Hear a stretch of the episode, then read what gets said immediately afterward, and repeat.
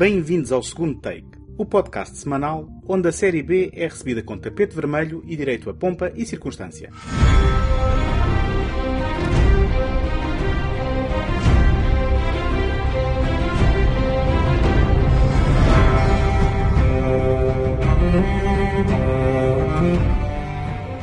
O meu nome é António Araújo e esta semana faço uma retrospectiva sobre o fenómeno televisivo A Guerra dos Tronos, refletindo sobre os seus primeiros seis anos em antecipação da recém-estreada sétima e penúltima temporada. O episódio de hoje é constituído por textos publicados originalmente na Take Cinema Magazine. Podem encontrá-los em www.take.com.pt, onde encontram também críticas, artigos, passatempos, trailers e todos os números editados da revista.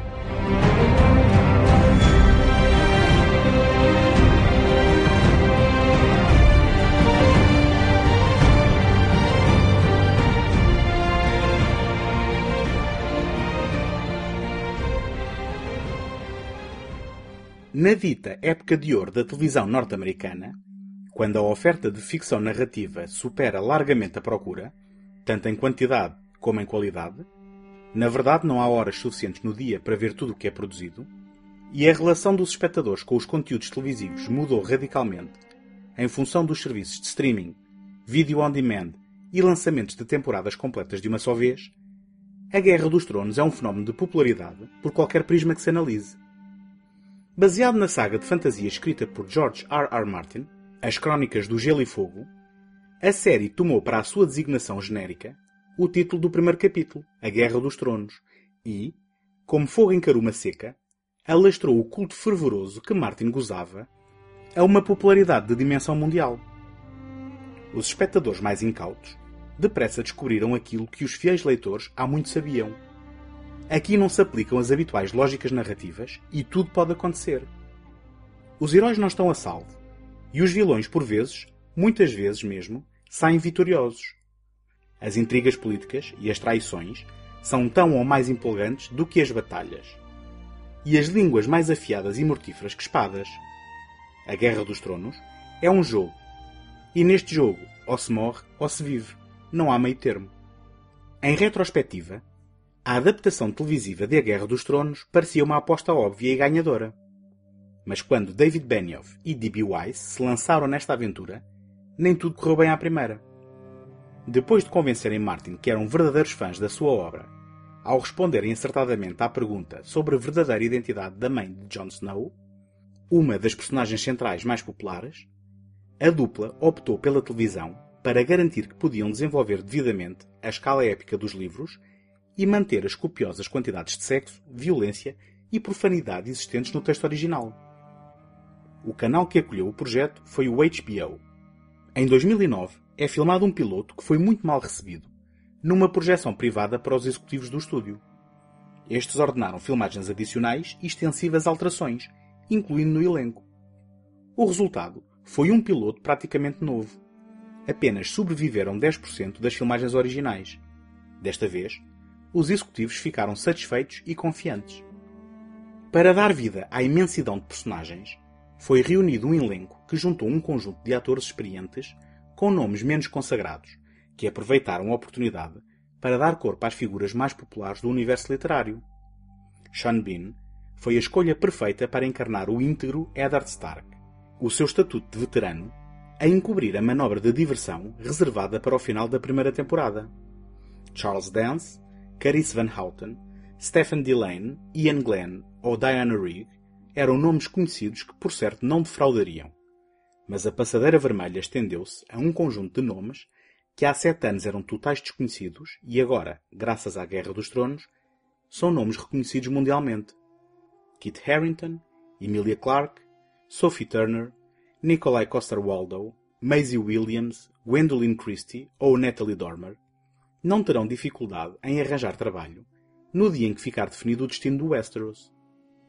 Mas os trunfos mais valiosos do elenco acabariam por se revelar ser Peter Dinklage, como Tyrion Lannister, e Elena Headey, como a sua irmã Cersei. Ambos são atores de exceção que elevam todas as cenas em que participam. Apesar do preconceito que persegue Tyrion, Dinklage oferece-lhe uma dignidade e inteligência perante a loucura à sua volta que o torna na personagem que nos ancora sempre que perdemos pedras importantes do elenco ao longo da narrativa. Hidi, apesar de não corresponder fisicamente à descrição de Cersei nos livros, é de uma ambição feroz, raiva mal contida e motivações ambivalentes de tal forma que transformou a personagem numa criação onde a sua interpretação é essencial ao ponto de ser agora impossível imaginar Cersei de outra forma. O objetivo inicial era a adaptação de um livro por temporada. Se o leitor acompanhar a saga na sua edição portuguesa da saída de emergência, tem de converter cada título original em dois livros na nossa língua da seguinte forma: A Game of Thrones, de 1996, corresponde a A Guerra dos Tronos e A Muralha de Gelo. A Clash of Kings, de 1998, corresponde a A Fúria dos Reis e O Despertar da Magia. A Storm of Swords, de 2000, corresponde à Tormenta de Espadas e à Glória dos Traidores. A Feast for Crows, de 2005, a O Festim dos Corvos e O Mar de Ferro. E finalmente, a Dance with Dragons, o último livro de 2011, corresponde à Dança dos Dragões e os Reinos do Caos.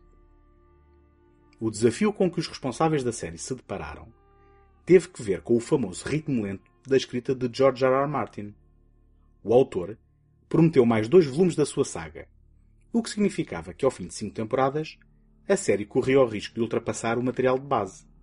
Parafraseando-o, escrever o novo livro é como construir carris enquanto ouvimos o comboio aproximar-se. Nos dois primeiros anos, o plano foi cumprido a um ritmo de um livro por temporada, constituída por 10 episódios cada uma. O épico terceiro volume, e o melhor da série, A Storm of Swords, foi dividido pelas temporadas 3 e 4. Claro que a contabilidade não é exata, pois a cronologia convoluta de Martin não se padece com estas mundanas sistematizações.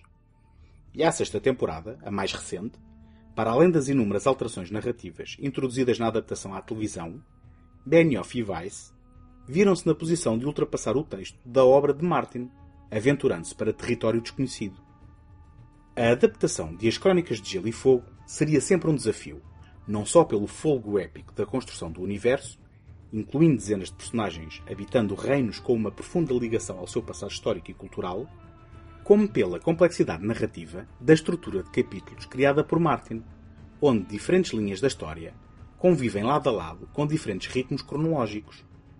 Se a primeira temporada é relativamente fiel ao primeiro livro, com alguns pequenos ajustes, rapidamente a série vai se afastando do texto original num conjunto de pormenores que vão dando lugar a alterações significativas mais à frente. Mas deixem-me partilhar um segredo. A série é melhor por isso. A verdade é que Martin parece ter-se perdido na imensidão e complexidade do mundo que criou, e os argumentistas da adaptação, maioritariamente os dois criadores da série, procuraram sempre encurtar e economizar personagens e acontecimentos de forma a encontrar sinergias previamente inexistentes nas longas páginas dos livros. Houveram alguns sacrifícios, é certo, com os maiores prejudicados a serem os habitantes das Ilhas de Ferro e de Dorne, mas este foi um preço justo a pagar para garantir o fluir dos acontecimentos com um elenco gerível e reconhecível. Com a série a ultrapassar os livros, Está na hora de encarar as obras produzidas nos dois meios, livro e televisão, como entidades independentes. Certamente que a série não existiria sem os livros, e que estes beneficiarão do retorno que aquela produz. Mas estamos à beira de um caso raro, se não inédito, de uma adaptação televisiva concluir antes da série de livros em que se baseia.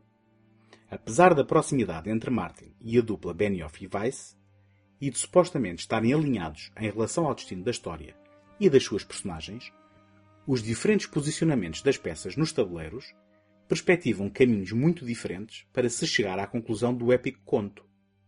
Além disso, os acontecimentos da mais recente temporada parecem ter servido de correção de curso de todos os devaneios narrativos herdados dos livros, e as temporadas 7 e 8, que agora se avizinham, e que já foram anunciadas como as finais, deixam adivinhar os confrontos decisivos tão ansiados pelos fãs sob o manto gelado do inverno que, ao fim de tanta promessa, finalmente chegou.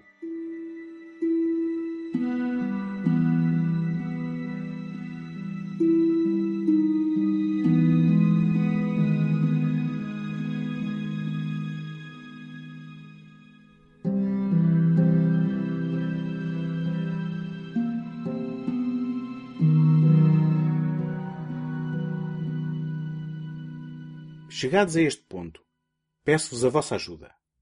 A vossa opinião é muito importante para o segundo take. Peço-vos que deixem uma crítica positiva no iTunes para ajudar a dar visibilidade ao programa. Se conhecem quem possa gostar do que aqui faço, partilhem o podcast e ajudem-me a chegar a mais pessoas. Se estão a ouvir este programa pela primeira vez e gostam do que ouvem, podem subscrever o segundo take em qualquer plataforma ou sistema, via iTunes, Stitcher, RSS ou qualquer aplicação da vossa preferência. Podem também visitar a página segundotake.com, seguir-me no Facebook e no Instagram e enviar as vossas opiniões e sugestões para segundotake.gmail.com.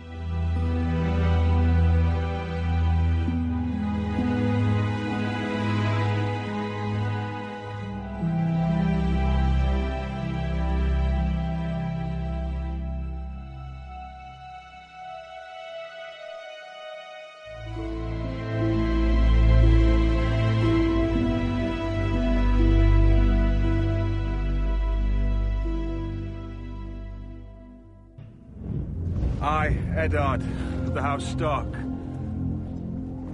Lord of Winterfell and Warden of the North, sentence you to die. I saw what I saw. I saw in White Walkers. You understand why I did it? He was a deserter. The man who passes the sentence should swing the sword. Is it true he saw the White Walkers? Madman sees what he sees. Lord Eddard Stark, I would name you the Hand of the King. I have no choice. That's what you tell your family. Tell yourselves. That's what men always say when honor calls. You do have a choice. And you've made it. You might not have my name. Na primeira temporada, somos apresentados ao reino do Westeros, onde um conjunto de nobres famílias milenares vive um período de tenue paz sob o reinado de Robert Baratheon. O Guardião do Norte, Eddard Stark, é convidado para ser o conselheiro do rei, seu amigo de longa data. O anterior mão do rei foi assassinado ao tentar protegê-lo dos Lannisters, a família da rainha Cersei e uma das mais implacáveis famílias do reinado encabeçada pelo patriarca Tywin. Cersei mantém um caso incestuoso com o irmão Jaime, que empurra do cimo de uma torre Bran, um dos filhos de Eddard, depois de este espiar os irmãos num encontro carnal, ficando em coma. Eddard parte para a capital na companhia das filhas Arya e Sansa, prometida ao príncipe Joffrey. Para trás ficam Robb, Rickon e Jon Snow, o filho bastardo de Eddard, por quem Catelyn, a sua esposa, nutre um perene ressentimento, bem como Theon Greyjoy, um prisioneiro do Stark de guerras passadas, criado desde criança em Winterfell. Ao chegar a Porto Real, Eddard tem de lidar com a política da capital, incluindo o eunuco Varys e o manipulador Peter Baelish. Em Essos, do outro lado do Mar Estreito, os irmãos Viserys e Daenerys Targaryen, os últimos sobreviventes da dinastia cujo trono foi usurpado por Robert, procuram um meio para reclamar aquilo que é seu por direito. Viserys, impaciente e arrogante, consegue uma frágil aliança com o povo bárbaro Dothraki, ao oferecer a irmã para casar com Khal Drogo, um poderoso líder de uma tribo. No casamento, Daenerys conhece Jorah Mormont, um exilado do Westeros e espião para o rei, e recebe de presente três ovos fossilizados de dragão, o animal agora extinto, responsável pelos contos e lendas dos sucessos passados da família Targaryen. Sobrevivendo ao irmão e ao marido, com quem estabeleceu uma relação inesperada, Daenerys acende uma pira da qual surge ilesa, na companhia de três dragões nascidos dos ovos. De regresso da capital, onde foi avisar Eddard das suas suspeitas sobre Tyrion na queda de Bran, Catelyn Stark encontra-se por acaso com este numa estalagem e instiga os homens fiéis ao seu pai para prenderem o anão. Com esta ação, é despoletada uma cadeia de acontecimentos que vão colocar um conjunto de personagens e famílias numa guerra aberta pelo Trono de Ferro que governa os cinco Reinados Unidos sob o mesmo estandarte. Entre os vários pretendentes estão Stannis e Renly, os irmãos do rei, e Daenerys Targaryen, a filha do Rei Louco, a quem Robert usurpou o trono numa aliança com os Stark e os Lannister. Mas Jon Snow, que se voluntariou para a outrora gloriosa, mas agora decadente Patrulha da Noite, depressa vai aprender que a verdadeira ameaça aos povos de Westeros está para lá da enorme muralha que delimita o norte, separando os povos do reino dos povos selvagens e criaturas que se pensavam existir apenas em lendas e mitos.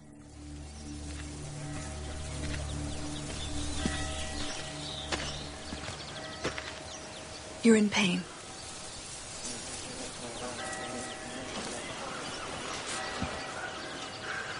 I've had worse, my lady. Perhaps it's time to go home. The South doesn't seem to agree with you. I know the truth John Arryn died for. Do you, Lord Stark? Is that why you called me here to pose me riddles? Has he done this before? Jamie would have killed him. My brother's worth a thousand of your friend. Your brother? Or your lover?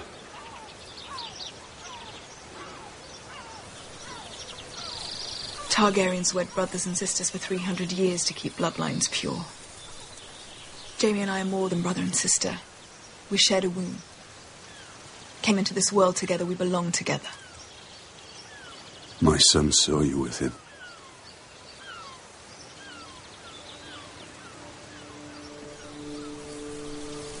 Do you love your children?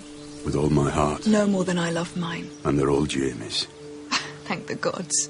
In the rare event that Rob leaves us whores for long enough to stumble drunk into my bed, I finish him off in other ways. In the morning, he doesn't remember. You've always hated him. Hated him. I worshipped him. Every girl in the Seven Kingdoms dreamed of him, but he was mine by oath. And when I finally saw him on our wedding day in the Sept of Baelor, lean and fierce and black bearded, it was the happiest moment of my life. And that night he crawled on top of me, stinking of wine, and did what he did, what little he could do. And whispered in my ear, Liana. Your sister was a corpse and I was a living girl, and he loved her more than me. A primeira temporada adapta o primeiro capítulo de As Crónicas do Gelo e Fogo e aquele que deu título à série, a Game of Thrones. Naturalmente, é a temporada mais fiel ao material da origem, com os acontecimentos a seguirem muito perto o texto de Martin, com pequenas exceções. Tal como o livro tinha feito no universo literário de fantasia, também a série abalou as convenções do género com as generosas doses de violência e sexo, mas principalmente com a subversão de expectativas. A caracterização das personagens é feita com variados tons de cinzento, e os heróis mais tradicionais não existem aqui. O destino de Eddard Stark chocou os espectadores e anulou qualquer sensação de familiaridade, pois destruiu a bússola moral da série, abrindo portas para um sem fim de possibilidades num universo onde o bem raramente aparece e quase nunca leva a melhor, abrindo o apetite para as próximas temporadas. The cold winds are rising. The storms come and go. The big fish eat the little fish. Sometimes those with the most power have the least grace. The War of Five Kings, they're calling it. Nothing matters but how it ends. The time to strike is now. The Starks fight the Lannisters, the Baratheons fight each other. The Iron Throne is mine, by right. No one wants you for their king, brother. You have inherited your father's responsibilities. They come at a cost. I love her. I want to know what Cersei is doing, who she sees, everything. A segunda temporada tem início na ressaca da chocante execução de Eddard Stark. O herdeiro Robb procura vingança pela morte do pai e enceta uma guerra com os Lannisters, conseguindo aprisionar Jaime. Entretanto, Robb quebra a promessa feita a Walder Frey e casa-se com Talisa. Theon, prometendo convencer o seu pai a aliar-se a Robb, viaja até às Ilhas de Ferro, onde é escarnecido por aquele. Decidido a conquistar a aprovação paternal, invade a indefesa Winterfell e procura os herdeiros Bran e Rickon, que se colocam em fuga com a ajuda de Osha e Hodor. Renly Baratheon pretende reclamar para si o trono do falecido irmão, mas conta com a oposição de uma das melhores novas personagens introduzidas nesta temporada, Stannis Baratheon, o irmão sobrevivente mais velho. Stannis é estoico e determinado, e recorre relutantemente à magia negra de Melisandre, uma sacerdotisa do Senhor da Luz, para matar o irmão, contra a vontade do seu conselheiro, Davos Seaworth. Brienne de Tarth, fiel a Renly, é acusada da sua morte e tem de se colocar em fuga, jurando fidelidade a Catelyn Stark, A recém-viúva Marjorie Tyrell, irmã de Loras, o verdadeiro amante do marido, tem de repensar as suas alianças de forma a cumprir a ambição de se tornar rainha. Joffrey, que na verdade é filho de Cersei e Jaime, subiu ao trono depois da morte de Robert numa caçada ao javali e revela-se desequilibrado e perigoso, torturando física e psicologicamente a noiva Sansa, ocasionalmente protegida por Sandor Clegane, o temível guarda-costas do rei.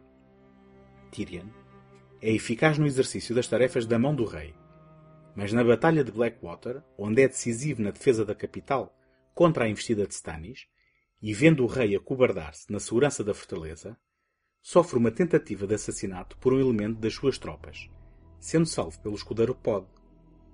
Arya Stark, disfarçada de rapaz, está em fuga em direção à muralha, procurando proteção perto de Jon, mas é capturada pelos Lannister, que a aprisionam em Harrenhal, onde acaba a servir Tywin Lannister e a travar amizade com o misterioso Jaqen Hagar. Jon Snow, em missão para lá da muralha, é capturado pelos selvagens. Fingindo-se traidor, infiltra-se no acampamento de Mance Raider, ganhando a sua confiança e o coração de Ygritte. Daenerys, depois de uma travessia no deserto, refugia-se em Karth, onde lhe tentam roubar os dragões. A fine dinner, my lord. Call me Tyrion, please. I'm sure you're getting used to fine dinners now that you're a lord. Maybe I'll hire this cook of yours. Wars have been started for less. I heard there was some trouble in Littlefinger's brothel the other night. Mm. Nasty business. Had to be done. Yes, of course. The city watch must keep the peace. Only, I hadn't realized peace depended on killing babies. Orders are orders. Quite right. Especially the Queen's orders. I never said they were the Queen's orders. No, but who else would want to murder King Robert's bastards? She's always been a jealous woman. You know your sister better than I do. You've heard the awful rumors about my brother and sister. I don't listen to filth. No, that's good of you, but you have heard them. I suppose people who do believe that filth consider Robert's bastards to be better claimants to the throne than Cersei's children. Joffrey is my king. The rest doesn't interest me. I appreciate your loyalty.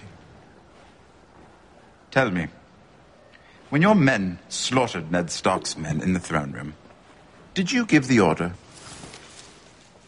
I did. And I would again. The man was a traitor. He tried to buy my loyalty. A fool. He had no idea you were already bought. Are you drunk? Not have my honor questioned by an imp? I'm not questioning your honor, Lord Janus. I'm denying its existence. You think I'll stand here and take this from you, dwarf? Dwarf?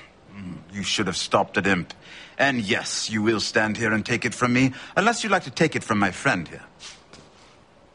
I intend to serve as Hand of the King until my father returns from the war. And seeing as you betrayed the last Hand of the King, well, I just wouldn't feel safe with you lurking about. What are you A segunda temporada viu a Guerra dos Tronos ter uma subida significativa de audiências em relação à temporada anterior, tendência que se tem verificado sempre desde então. É baseada no segundo volume das Crónicas do Gelo e Fogo, The Clash of Kings, e continua relativamente fiel aos escritos de Martin. Introduz uma série de personagens novas e importantes para a história, como Stannis, Melisandre, Davos, Marjorie ou Brienne, e cimenta a tradição de oferecer um nono episódio espetacular e ou com acontecimentos marcantes. Neste caso, tivemos um episódio inteiramente dedicado à Batalha de Blackwater, um deslumbrante exercício de ação realizado por Neil Marshall. Apesar disso, o final da temporada é algo trapalhão no que diz respeito ao destino de Theon, tal como vai ser o princípio da temporada seguinte. There's a beast in every man. And it stirs when you put a sword in his hand. I've won every battle, but I'm losing this war.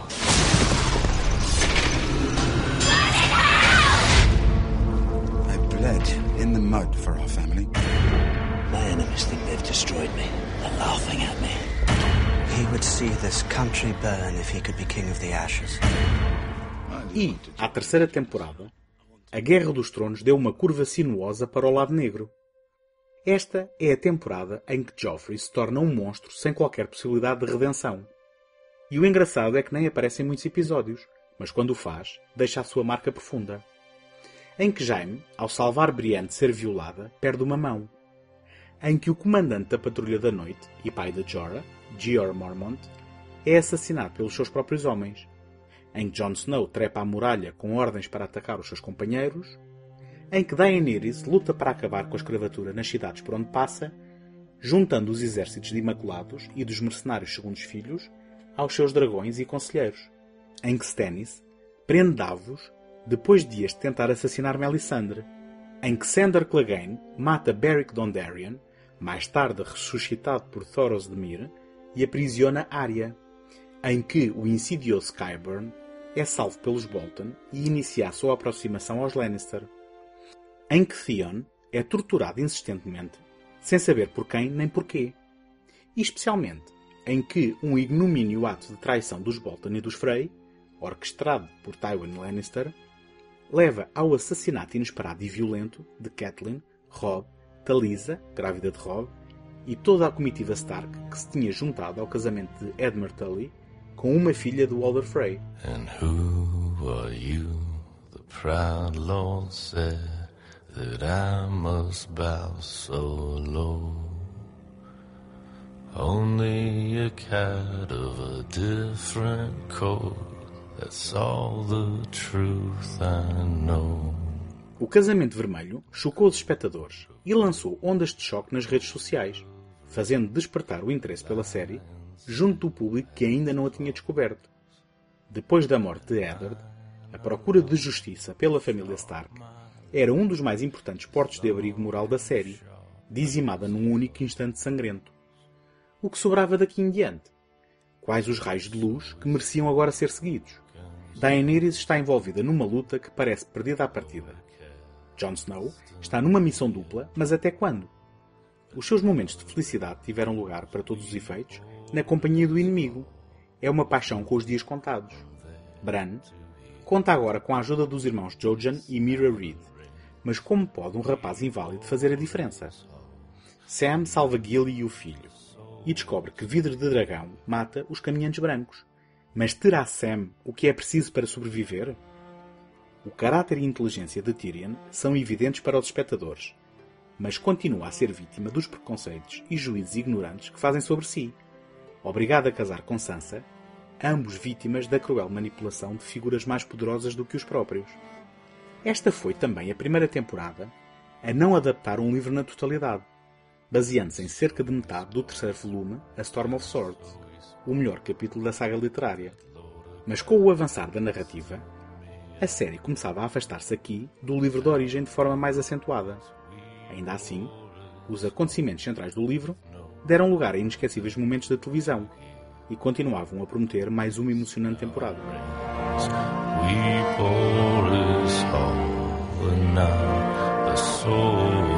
We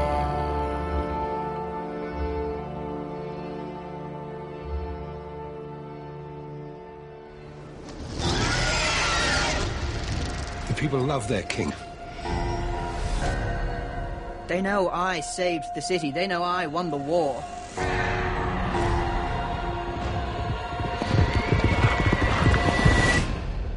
The war's not won. It's tempting to see your enemies as evil. But there's good and evil on both sides in every war ever fought. They have a choice. They can live in my new world, or they can die in their old one. Things are a bit tense right now. I don't think I'm talking my way out of this one. No início da quarta temporada, Oberyn Martell, príncipe de Dorne, chega a Porto Real para o casamento de Joffrey Baratheon e Marjorie Tyrell, motivado pelo sentimento de vingança da morte amante dos Lannister da sua irmã, Elia Martell, e dos sobrinhos, às mãos do montanha Gregor Clegane. Na boda, Joffrey é assassinado. Sansa coloca-se em fuga, ajudada por Baelish, que a leva para a casa da sua tia Lisa. Baelish casa-se com Lisa, aproveitando-se da paixão que sempre nutriu por ele, mas acaba por a matar, fingindo um acidente. Tommen é imediatamente coroado. Tyrion é preso e acusado do assassinato do sobrinho. O julgamento que se segue, liderado por Tywin, o seu próprio pai, é uma farsa, e Tyrion exige julgamento por combate. Oberyn aproveita a oportunidade e luta por Tyrion, mas sucumbe à montanha, não sem antes o envenenar. Tyrion é liberto por Jaime e acaba por assassinar Tywin. Brienne, na companhia de Pod, numa missão para encontrar Sansa, encontra-se com Arya e Sandor Clegane. Arya recusa a sua ajuda, e Brienne acaba por ferir gravemente Sandor, que é abandonado por Arya. Bran, na companhia de Hodor e dos irmãos Reed, finalmente encontra-se com o Corvo de Três Olhos. John, depois de fugir do grupo de selvagens com quem trepou a muralha, tenta avisar os companheiros do ataque iminente liderado por Mance Raider. Na batalha que se segue, vê Ygritte ser morta e as suas tropas em inferioridade numérica serem salvas pelo exército de Stannis. Daenerys continua a sua conquista da Baía dos Escravos, tomando de assalto Meereen, onde se decide instalar para testar as suas capacidades de liderança. Ao perceber que não consegue controlar os dragões, e apesar de não conseguir capturar Drogon, prende os restantes dois. Ao descobrir a traição inicial de Jorah, exila-o e proíbe-o de alguma vez voltar para junto dela. Sabendo-se finalmente que o torturador de Theon é Ramsay Snow, o bastardo de Roose Bolton, a série ganha um novo vilão maquiavélico depois da morte de Joffrey. Ao conquistar o Fosso Caelin, Roose legitimiza Ramsay e torna-o no seu herdeiro por direito. Com os Boltons instalados em Winterfell, está completa a injúria e total desonra no que respeita à tradicional família regente do Norte. Small pleasures. Your Grace, Lord Tywin. Prince Oberyn. I don't believe you have met Ilaria. This is the Lord Hand, Tywin Lannister, and Cersei Lannister, the Queen Regent. I suppose it is former Queen Regent now. Lord Hand, Lady Cersei, Ilaria's son. My lord, my lady. John. Can't say I've ever met a sand before. We are everywhere in Dorne. I have ten thousand brothers and sisters. Bastards are born of passion, aren't they? We don't despise them in Dorne. No, how tolerant of you. I expect it is a relief, Lady Cersei. Giving up your regal responsibilities. Wearing the crown for so many years must have left your neck a bit crooked. Suppose you'll never know, Prince Oberyn. It's a shame your older brother couldn't attend the wedding. Please give him our regards. With any luck, the gout will abate with time and he'll be able to walk again. They call it the rich man's disease. A wonder you don't have it. Noblemen in my part of the country don't enjoy the same lifestyle as our counterparts in Dawn. People everywhere have their differences. In some places, the highborn frown upon those of low birth. In other places, the rape and murder of women and children is considered distasteful. What a fortunate thing for you, former Queen Regent, that your daughter Marcella has been sent to live in the latter sort of place. Pela quarta temporada, deu para perceber que, a partir deste ponto, a saga literária e a saga televisiva iam ser duas entidades separadas. Se os livros foram um ponto de partida para a série, esta tomava agora a liberdade para se distanciar do texto original, onde lhe aprovesse, tendo adaptado a segunda metade do terceiro livro e partes dos restantes. É verdade que a estrutura dos capítulos 4 e 5 de As Crónicas do Gelo e Fogo, A Feast for Crows e A Dance with Dragons não ajudam à festa com os seus avanços e recuos narrativos. O que levou a que as adaptações tenham deixado de ter uma relação unitária com os livros para beber de qualquer dos volumes em função de uma maior coerência linear televisiva. O que ainda assim não explicará muitas das opções e omissões da temporada seguinte. Lannister.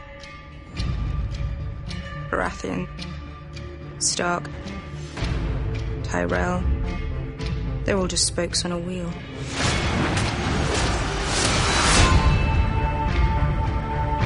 This one's on top, then that one's on top, and on and on it spins, crushing those on the ground. I'm not going to stop the wheel.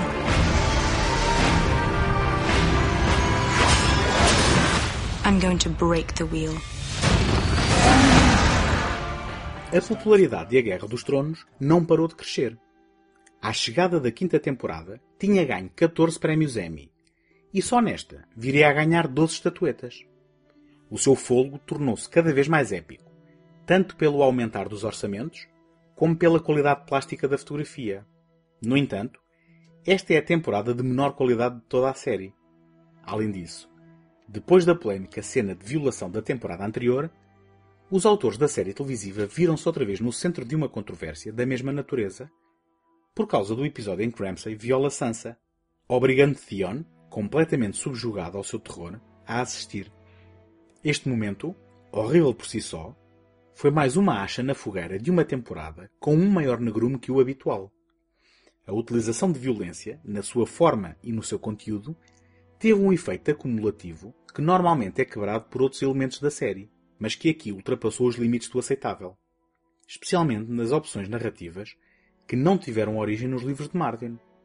Apesar de esta ser a temporada onde se esgotaram praticamente os livros 4 e 5, muitas das narrativas na contraparte televisiva estão irremediavelmente afastadas do texto original.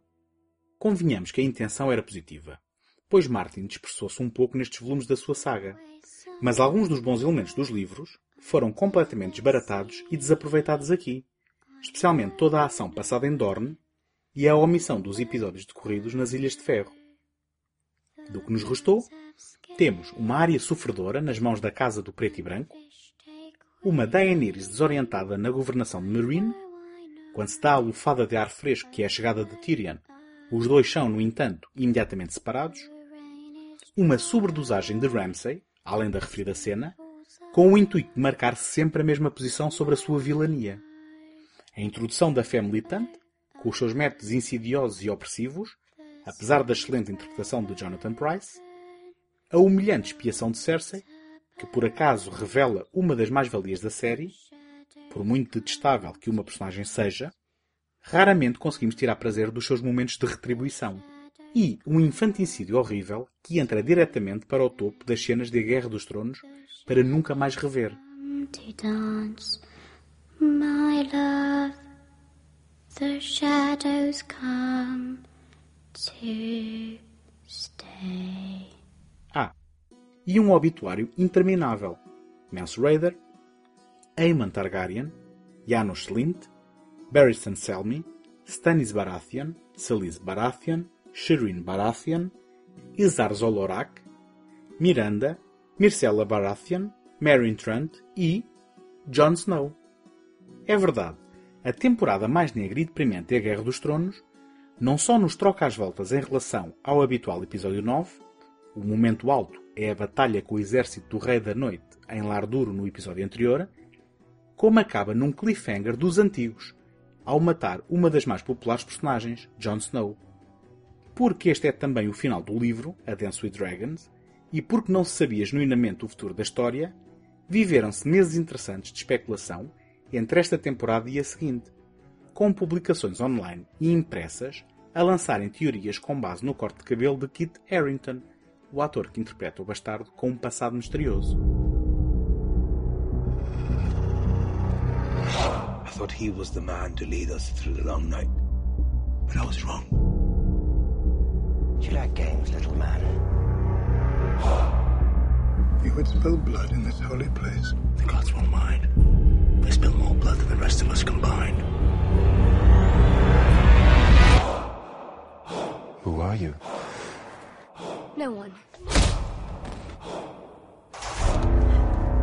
A girl has been given a second chance. There will not be a third. It's all I think about. What was taken from me. I know what happens. There's no hiding from this. We have to fight.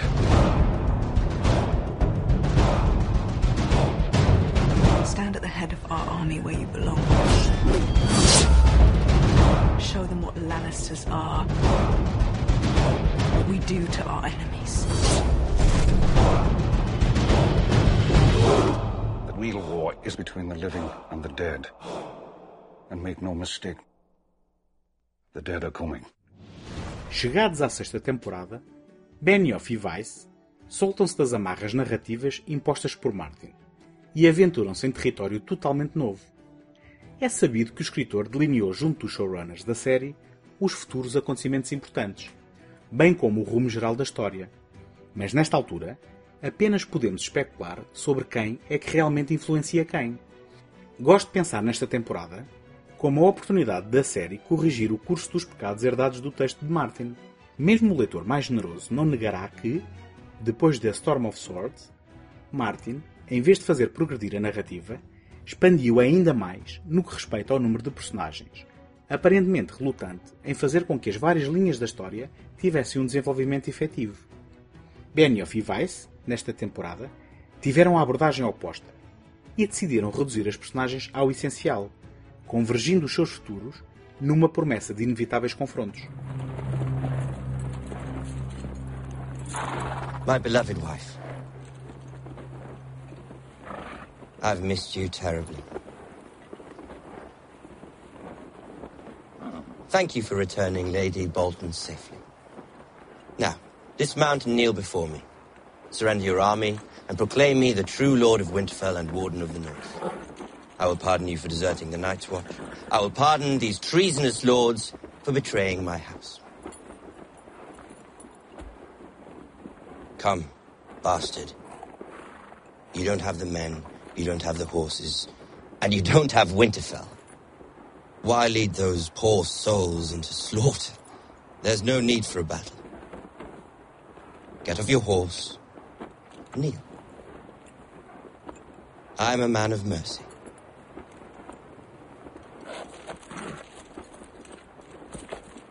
You're right. There's no need for a battle. Thousands of men don't need to die. Only one of us. Let's end this the old way. You against me. Sansa Stark, ajudada por Theon e Brienne, reencontra-se com Jon Snow, entretanto ressuscitado por Melisandre. Apesar de testemunharem a morte de Rickon às mãos de Ramsay Bolton, autoproclamado Guarda do Norte, depois de assassinar o pai, a madrasta e o irmão recém-nascido, os irmãos têm a sua vingança na sequência de uma batalha épica, onde, para falar a verdade, se teriam evitado muitas mortes caso Sansa tivesse revelado a sua aliança com Peter Baelish mais cedo. John é então reconhecido pelas casas a norte que lhe juram fidelidade, reconhecendo a honra do sangue Stark que lhe corre nas veias, embora, como vimos a descobrir, esta seja uma herança materna e não paterna como sempre se pensou. Entretanto, Bran assume prematuramente as suas responsabilidades como o Corvo de Três Olhos, num emocionante episódio que é, ao mesmo tempo, a revelação da origem e a morte de uma popular personagem, Hodor. Do outro lado do Mar Estreito, a área termina finalmente o treino para chegar à conclusão que não quer negar a sua pessoa e passa imediatamente à missão assassina seguindo a sua lista. Daenerys recruta a totalidade dos Dothraki para a sua causa. E apesar das tentativas falhadas de Tyrion para negociar com os mestres esclavagistas, nomeia o mão da rainha, partindo finalmente para Westeros com a ajuda da armada de Yara e Theon Greyjoy, em fuga de Euron, o tio usurpador do trono das Ilhas de Ferro. Em Westeros, na sequência de uma tragédia, Varys recruta os membros sobreviventes das casas Martell e Tyrell para a causa da Mãe dos Dragões. Cersei, sedenta de vingança pela humilhação que sofreu às mãos da fé militante, vê a organização religiosa quebrar a Rainha Marjorie e, inevitavelmente, o Rei Tommen, que decreta a proibição de julgamentos por combate. A Rainha Mãe, privada da sua vantagem competitiva, o Montanha Zombie, vira-se para Qyburn e, naquele que é possivelmente o melhor episódio da série, põe em marcha um plano explosivo que dizima num ápice todas as suas ameaças e, completando a tragédia outrora profetizada, leva o filho Tommen ao suicídio. Jaime, regressado da campanha vitoriosa em Corre Rio, encontra Porto Real parcialmente em ruínas e contempla a tenebrosa cerimónia de coroação de Cersei como a rainha vigente de Westeros. Ironicamente, a maior ameaça à sobrevivência do Westeros, a lenda que se começa a desvanecer na dura realidade da existência dos caminhantes brancos, liderados pelo Rei da Noite, mal foi mencionada nestas sinopses.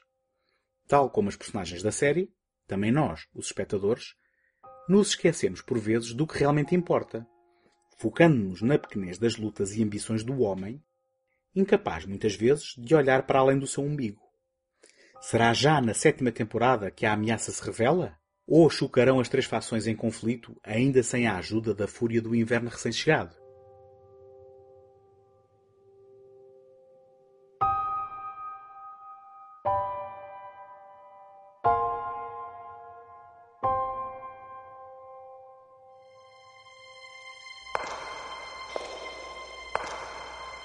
Enemies to the east. Enemies to the west. Enemies to the south. Enemies to the north. Whatever stands in our way, we will defeat it. We're the last Lannisters. The last ones who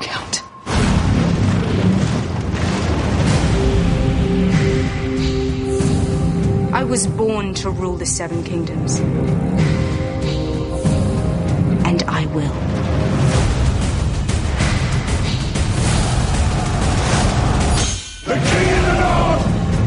Your father and brothers are gone, yet here you stand. Last best hope against the coming storm.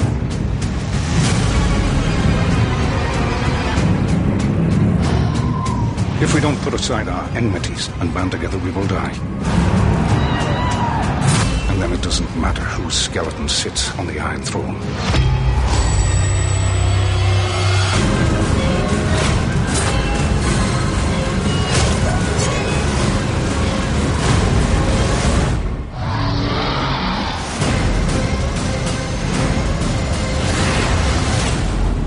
The Great War is here.